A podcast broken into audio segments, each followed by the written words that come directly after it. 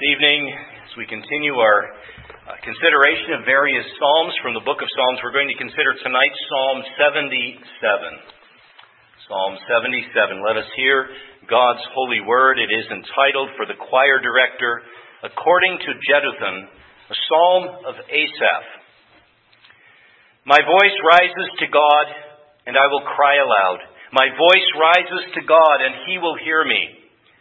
In the day of my trouble, I sought the Lord. In the night, my hand was stretched out without weariness. My soul refused to be comforted. When I remember God, then I am disturbed. When I sigh, then my spirit grows faint. Selah. You have held my eyelids open. I am so troubled that I cannot speak. I have considered the days of old, the years of long ago. I will remember my song in the night. I will meditate with my heart, and my spirit ponders. Will the Lord reject forever? And will he never be favorable again? Has his loving kindness ceased forever? Has his promise come to an end forever? Has God forgotten to be gracious? Or has he in anger withdrawn his compassion? Selah. Then I said, It is my grief that the right hand of the Most High has changed. I shall remember the deeds of the Lord. Surely I will remember your wonders of old. I will meditate on all your work and muse on your deeds. Your way, O God, is holy. What God is great like our God? You are the God who works wonders. You have made known your strength among the peoples. You have by your power redeemed your people, the sons of Jacob and Joseph. Selah. The waters saw you, O God. The waters saw you. They were in anguish. The deeps also trembled. The clouds poured out water. The skies gave forth a sound. Your arrows flashed here and there. The sound of your thunder was in the whirlwind. The lightnings lit up the world. The earth trembled and shook. Your way was in the sea, and your paths in the mighty waters. And your footprints may not be known. You led your people like a flock by the hand of Moses and Aaron. Dear friends, the grass withers and the flower fades, but the word of our God endures forever. Let's ask the Lord to bless the proclamation of his word this evening. Our gracious Lord God and Father in heaven, how thankful we are for your word, and we are especially thankful uh, for the Psalms as they express the full range of human emotion. We thank you that your Spirit has inspired these psalm writers to pen these wonderful poems of faith and trust Lord, we ask that you would grant us grace to understand this portion of your God breathed, inerrant, infallible word. We pray that your Spirit would open our minds and our hearts to be receptive to that which the Spirit is uh, teaching us in this portion of your God breathed scriptures. Be with us now. Bless us and grant me, your unworthy servant, the grace to declare your word with clarity and power for your glory and for the edification of your people. In Jesus' name we pray. God's people said, Amen. You may be seated.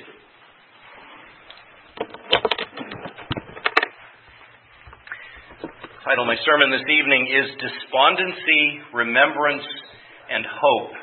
And uh, there's a number of key words you can be listening for from my, in my sermon this evening distress, faith, doubt, remember, and hope.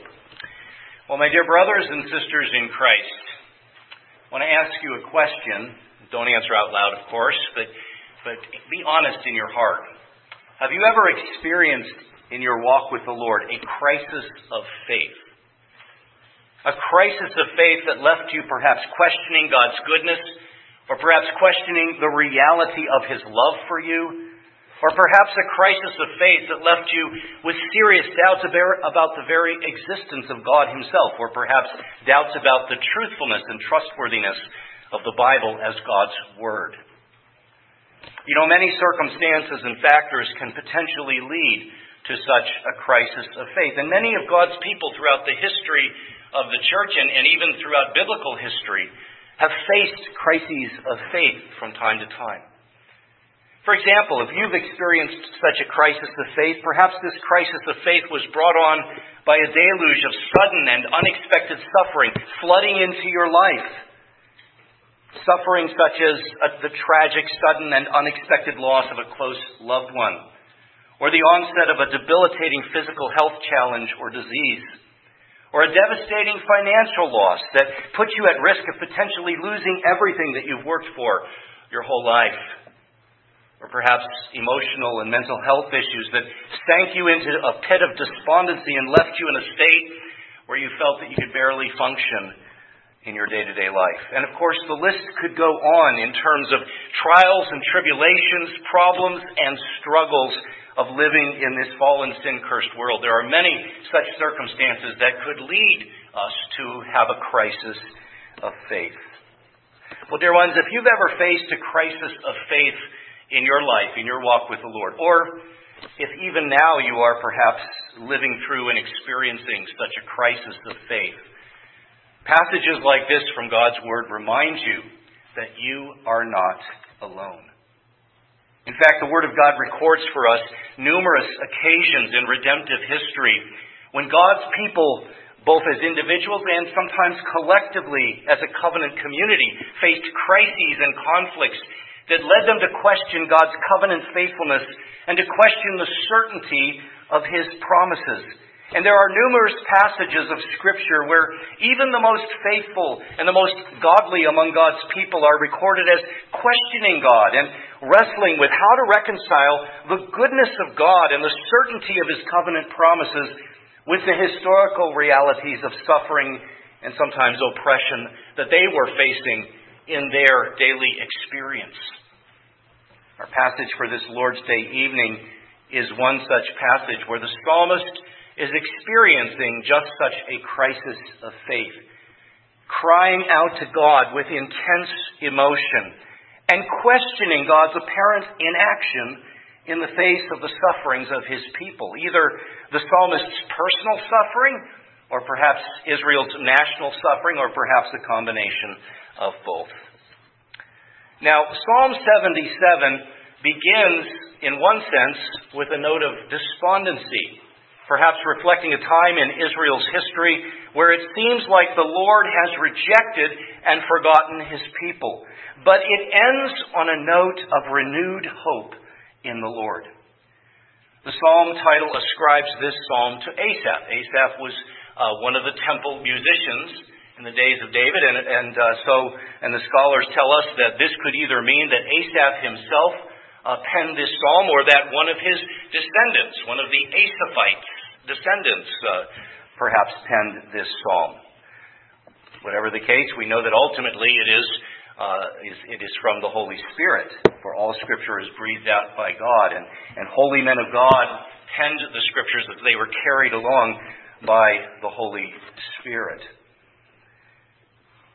What is it that brings this Asaphite psalmist out of the dark pit of his despondency and crisis of faith back into a place of renewed faith and hope? Well, the basic answer to that question is the act of remembering the mighty deeds and wonders and works of Yahweh in the past, especially remembering his great acts of redeeming his people out of slavery in Egypt and bringing them through the Red Sea, as well as his act of shepherding his people like a flock through the ministry of Moses and Aaron. And by the way, remember that for God's people who lived under the Old Covenant, the Exodus event for them was the paradigm of God's gracious intervention to redeem and save His people. When they considered God's saving mercies, they would look back to the Exodus event as the evidence that God had redeemed them and taken them to be His people and that God had saved them and brought them to Himself. Just as the death and resurrection of Christ serve as the great and consummate act of God for us today as believers living under the new covenant. When we remember uh, the foundation of our faith, we look back uh, to the death and resurrection of Christ, our Savior. God's people before the coming of Christ looked back to the Exodus events. Now, the scholars like to debate uh, uh various issues, and the scholars debate whether this psalm should be classified as an individual lament, which means that the psalmist here is simply speaking for himself, bringing his own lamentation and his own personal crisis of faith to the Lord, or whether this should be more properly classified as a communal lament, where the psalmist, though using individual terms, speaks on behalf of the nation of Israel. Now, good and sound and uh, convincing arguments can be made for either viewpoint, and I'm going to leave it to the scholars to duke it out on that one, because, quite frankly, it seems to me that this psalm, like many of the psalms, is general enough that it can be used either individually or communally. This is a psalm that you can take upon your lips as a, an individual believer when you face a personal crisis of faith. But this is also a psalm that we as the church, that we as God's people, uh, when we face a crisis of faith or when we, we face troubles or tribulations, perhaps persecution, this would be a wonderful psalm for us to sing and pray together as the church of the Lord Jesus Christ. So, with all of this background information in mind, let's dive into our psalm and into its contents. And we see here, as we look at the opening section of this psalm, verses 1 through 6, what we find here, first of all, is faith tested by the apparent inaction of God. Faith tested by the apparent, not the real, but the apparent inaction of God. Sometimes, doesn't it seem sometimes like God has just taken a nap? Or maybe he's on a leave of absence? Or maybe he's checked out? Sometimes it can seem that God is detached, uninvolved in his world. We see this, first of all, brought forth in the first two verses. The psalmist says, My voice rises to God, and I will cry aloud. My voice rises to God, and he will hear me. In the day of trouble I sought the Lord. In the night my hand was stretched out without weariness. Now, even in the midst of his crisis of faith and his despondency, the psalmist is looking to the Lord. And he does express some confidence in the Lord, but that confidence is uh, tainted by and, and uh, shrouded by this crisis that he is facing. And so the psalmist cries out to God with intense emotion. The language here uh, conveys deep and intense emotion. Here the psalmist is engaged with God. He is crying out to God. In fact, the repetition in verse 1, my voice rises to God, my voice rises to God, contributes to this sense of urgency and intensity by way of emphasis. In fact, uh, verse 1 could literally be translated, I'm told, as, My voice to God, I cry for help. My voice to God. The cry for help is sandwiched between two references to the psalmist's voice. And uh, the language of trouble or distress used by the psalmist in verse 2, along with the imagery of stretching out his hands to God without weariness, which indicates persistent prayer, not just offering up a, a brief, short prayer, but but persistently seeking God in prayer, lifting up his hands, which was a common posture in prayer. It's not that the psalmist is here Pentecostal. He's just crying out to God persistently in prayer. This, all of this, the language, the imagery here serves to underscore the desperation and the emotional intensity of the psalmist's plea. What does this teach you and me about our prayer lives? God is interested, and He welcomes us to bring the whole range of our emotions to Him. When we're feeling depressed, when we're feeling down, we don't have to put on a we don't have to put on a bold face before God. We don't have to pretend like everything's okay. Sometimes when we're talking to other people and we're feeling down inside, sometimes we put on a, a happy face, but inside we're dying. You don't have to do that with your Heavenly Father. He welcomes you to bring your distress, your troubles to Him. And then, verse 3, we read this. The psalmist says, When I remember God, then I am disturbed. Now, that's strange. When he remembers God, he's disturbed, he's troubled. He says, When I sigh, then my spirit grows faint. Why would remembering God distress him, disturb him? Initially, the psalmist's remembrance of God does not comfort him. As we will see later on in this psalm, ultimately it is remembering the mighty works of God, especially his mighty act of redemption in the Exodus event, that brings this uh, psalmist out of his uh, out of his funk, his spiritual funk and crisis of faith. But initially, remembering God disturbs him, troubles him. Why? Well, perhaps because the psalmist is wondering why has the God, the God of Abraham, Isaac, and Jacob, the God who has been faithful in the past to act in response to the cries and prayers of his people, why has this God, Yahweh, the true and living God, my covenant God, why is he not hearing me? He's acted in the past. Why has he stopped acting? He's intervened to rescue and deliver in the past. Why is he not responding to my present pleas? And then verse 4. The psalmist uses very picturesque language. He says, You have held my eyelids open. What a picture. God holding your eyelids open. What is this an image of? This is an image of insomnia, restlessness. He can't sleep.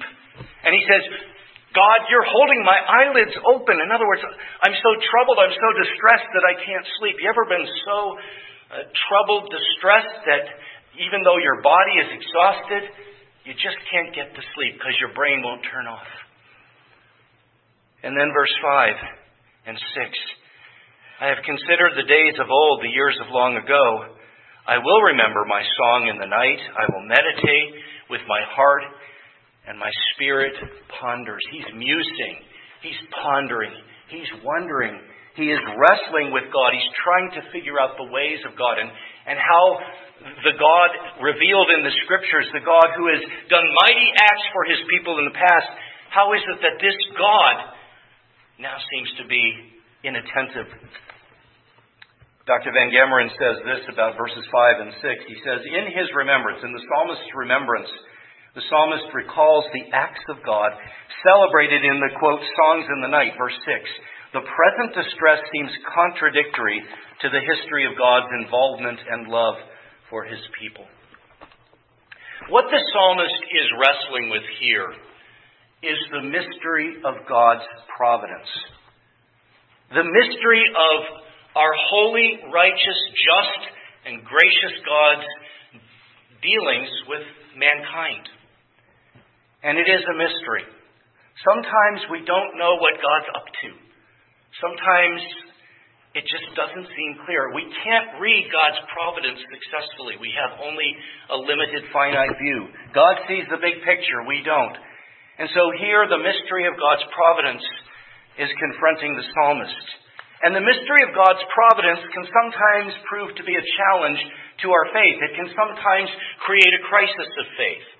For example, uh, one of the mysteries of God's providence that, that I wrestled with at the time. And I'm not going to get political with this, but I'm sure you'll remember when we withdrew from Afghanistan.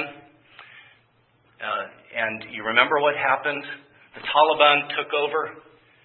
Many of our brothers and sisters in Christ who live in Afghanistan are now trapped there, having to live under the regime of this violent, uh, evil Islamist regime, the Taliban. Our brothers and sisters living in Afghanistan, living under the Taliban, face great danger, face violence, persecution, torture, and death. And I remember at the time wondering, Lord, why would you allow this to happen to our dear brothers and sisters in Afghanistan? No doubt, being a minority faith there in that land, no doubt they already suffered uh, difficulty. Why would God bring in more difficulty and suffering by allowing the Taliban uh, to rule in that land? And so that was a, a struggle with me. And I was like, Lord, why? Why would you do that? And the answer to that question is, I don't know. I don't know. I know God is good, and I know our brothers and sisters in Afghanistan face great suffering and violence for their faith, for their confession of Christ.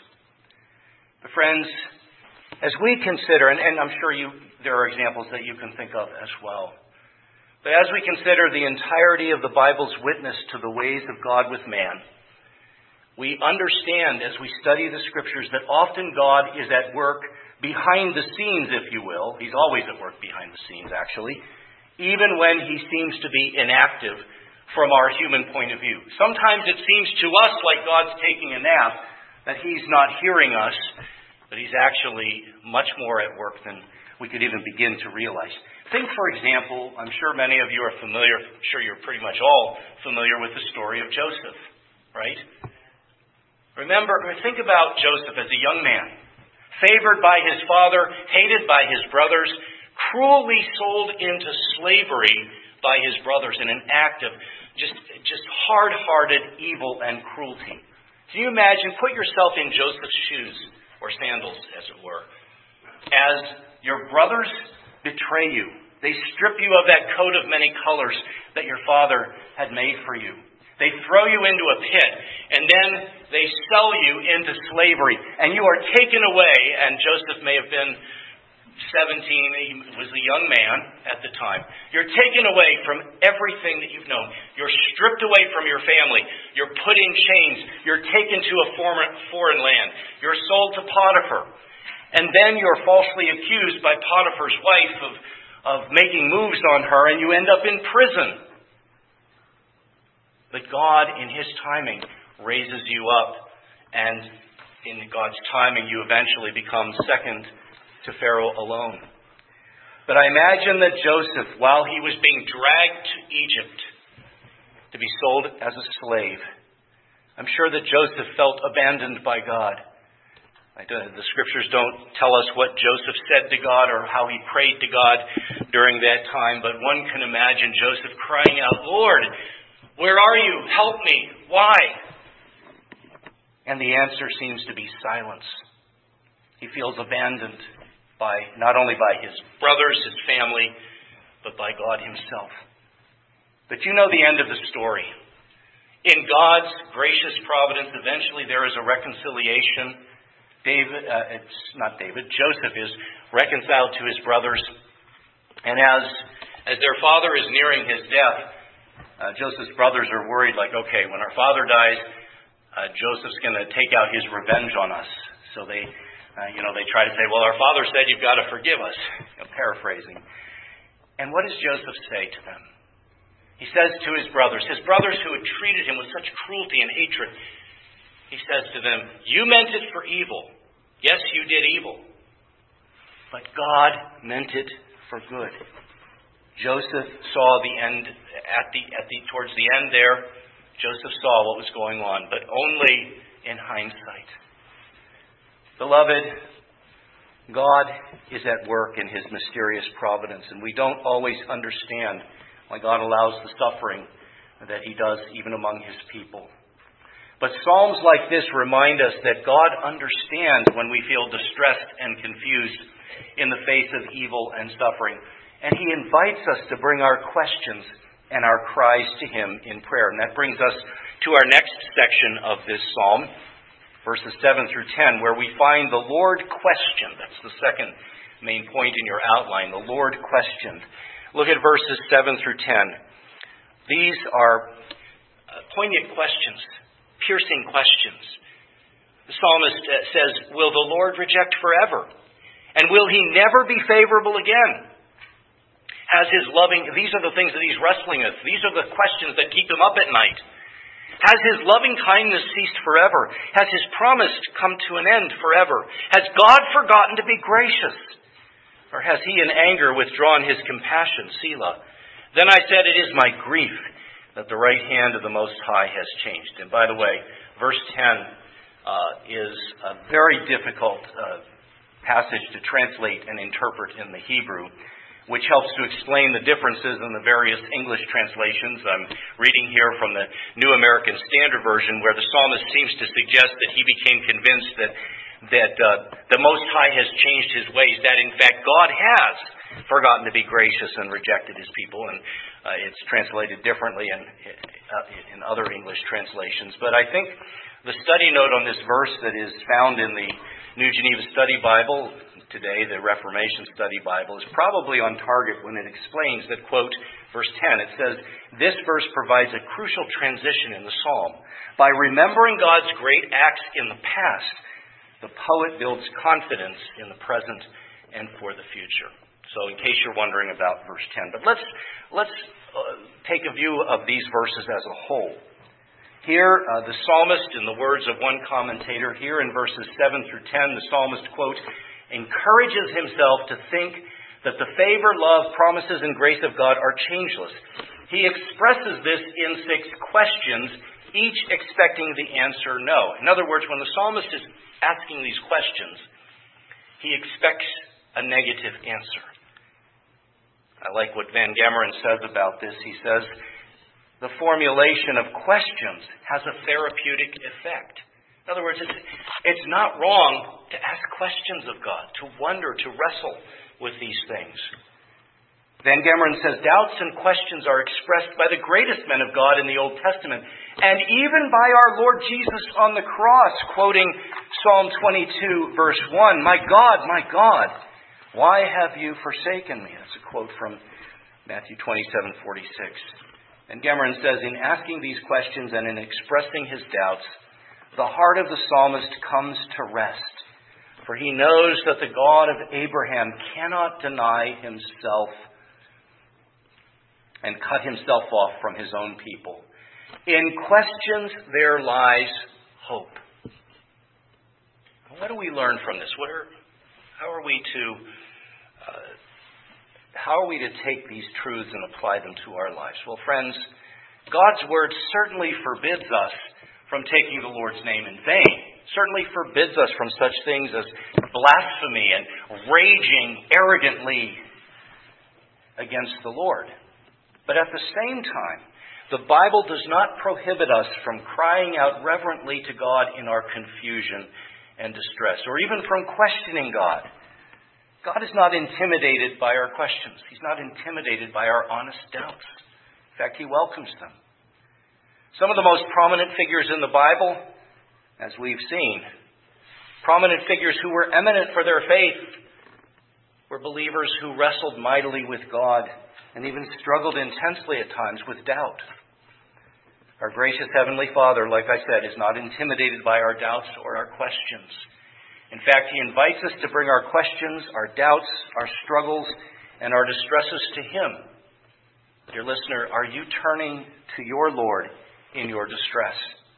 When you face a crisis of faith, do you bring that crisis to the Lord, or do you try to pretend that everything's okay? God sees through your facade. You don't have to put up a, put on a show for God. He knows your heart. He knows you better than you know yourself. So cast your cares upon the Lord. Bring your questions before the Lord. Don't rage against the Lord. Don't take his name in vain but be honest with the Lord. You know, any, any uh, good friendship or good marriage requires openness, transparency, honesty.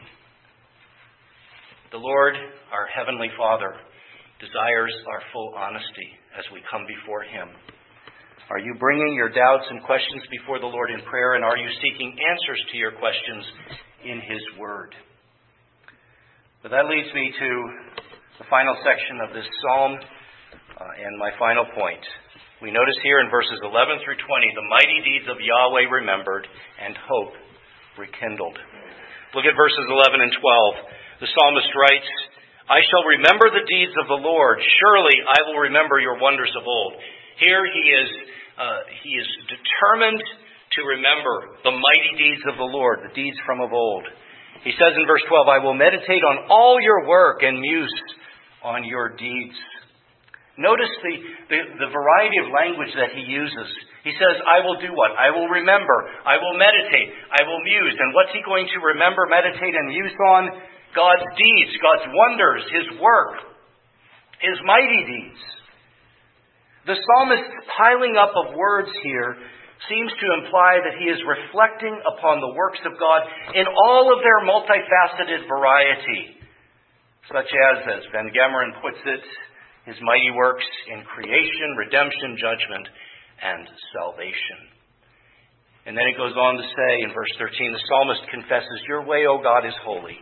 What God is great like our God? Here we see his faith being rekindled as he recognizes the holiness of God and the greatness of God, especially in contrast to the false gods and idols of the Gentile nations. And then verses 14 and 15. You are the God who works wonders. You have made known your strength among the peoples. You have by your power redeemed your people.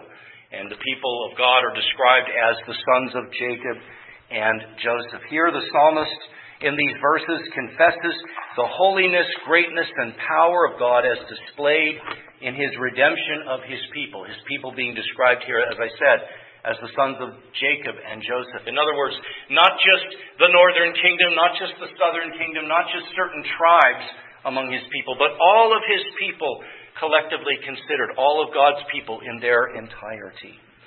And then we transition into verses uh, 16 through 20. Now, verses 16 through 19 are, are quite possibly uh, uh, the psalmist uh, taking another poem that reflected upon the, the Red Sea crossing and incorporating that poem into his own psalm. It says, verse 16, The waters saw you, O God. There's personification going on here. The psalmist is personifying the waters of the Red Sea. The waters saw you, O God. The waters saw you. They were in anguish. The, deep, the deeps also trembled. The clouds poured out water. The skies gave forth a sound. Your arrows flashed here and there, probably referring poetically to the lightning. The sound of your thunder was in the whirlwind. The lightnings lit up the world. The earth trembled and shook.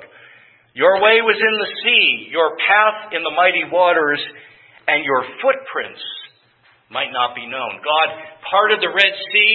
He walked, as it were, through the Red Sea, leading his people Israel, but you could not see the footsteps, the footprints of the Lord. Again, as uh, one commentator puts it, what we have here in these verses is a poetically heightened description of the majesty of God displayed when he opened the way through the Red Sea. And it's interesting, the language that he uses here about the storm and the lightning and so forth. The ancient Canaanites, uh, the peoples that, the Gentile peoples that surrounded Israel, worshipped Baal, and Baal was viewed as the storm god, the god of the lightning and the thunder and the rain and all of that. And so Van Gemeren points out that the Lord's appearance is cast in the language of Canaan, where Baal was the storm god. His power was thought to be displayed in the clouds, rain, thunder, and lightning. For Israel, Baal's alleged power was dwarfed by the awesome powers of the God of Israel. And so it's interesting in this language, what, what might be going on here is the psalmist might be using this language uh, to kind of uh, attack Baal. We might have a subtle anti Baal polemic going on here. In other words, the psalmist might be subtly trolling Baal worshippers making fun of their deity and saying, No, our God, Yahweh, the true and living God, He is the true God over the storm and the sea. And then, verse 20 You led your people like a flock by the hand of Moses and Aaron. The imagery in verses 16 through 19 is violent imagery as God parts the Red Sea and, and we have the power of God, the majesty of God displayed in the storm. But then verse 20 ends the psalm with tranquility as we get a picture of Israel, God's people, being led like a flock by the hand of Moses and Aaron. God delivered his people through mighty acts of judgment and redemption that he might lead his people beside the still waters. And so we see through this poetic language that faith is rekindled and hope is restored. As I mentioned before, as we close our time in the Word this evening, in Old Testament times, the people looked back to the Exodus event and its aftermath as the ultimate display of God's grace, power, and faithfulness in redeeming His people. The Exodus was the primary redemptive event in Old Testament times. It's what, it, what I, it's what identified God's people. We are the people whom God has rescued from slavery in Egypt. We are the redeemed, chosen people of God.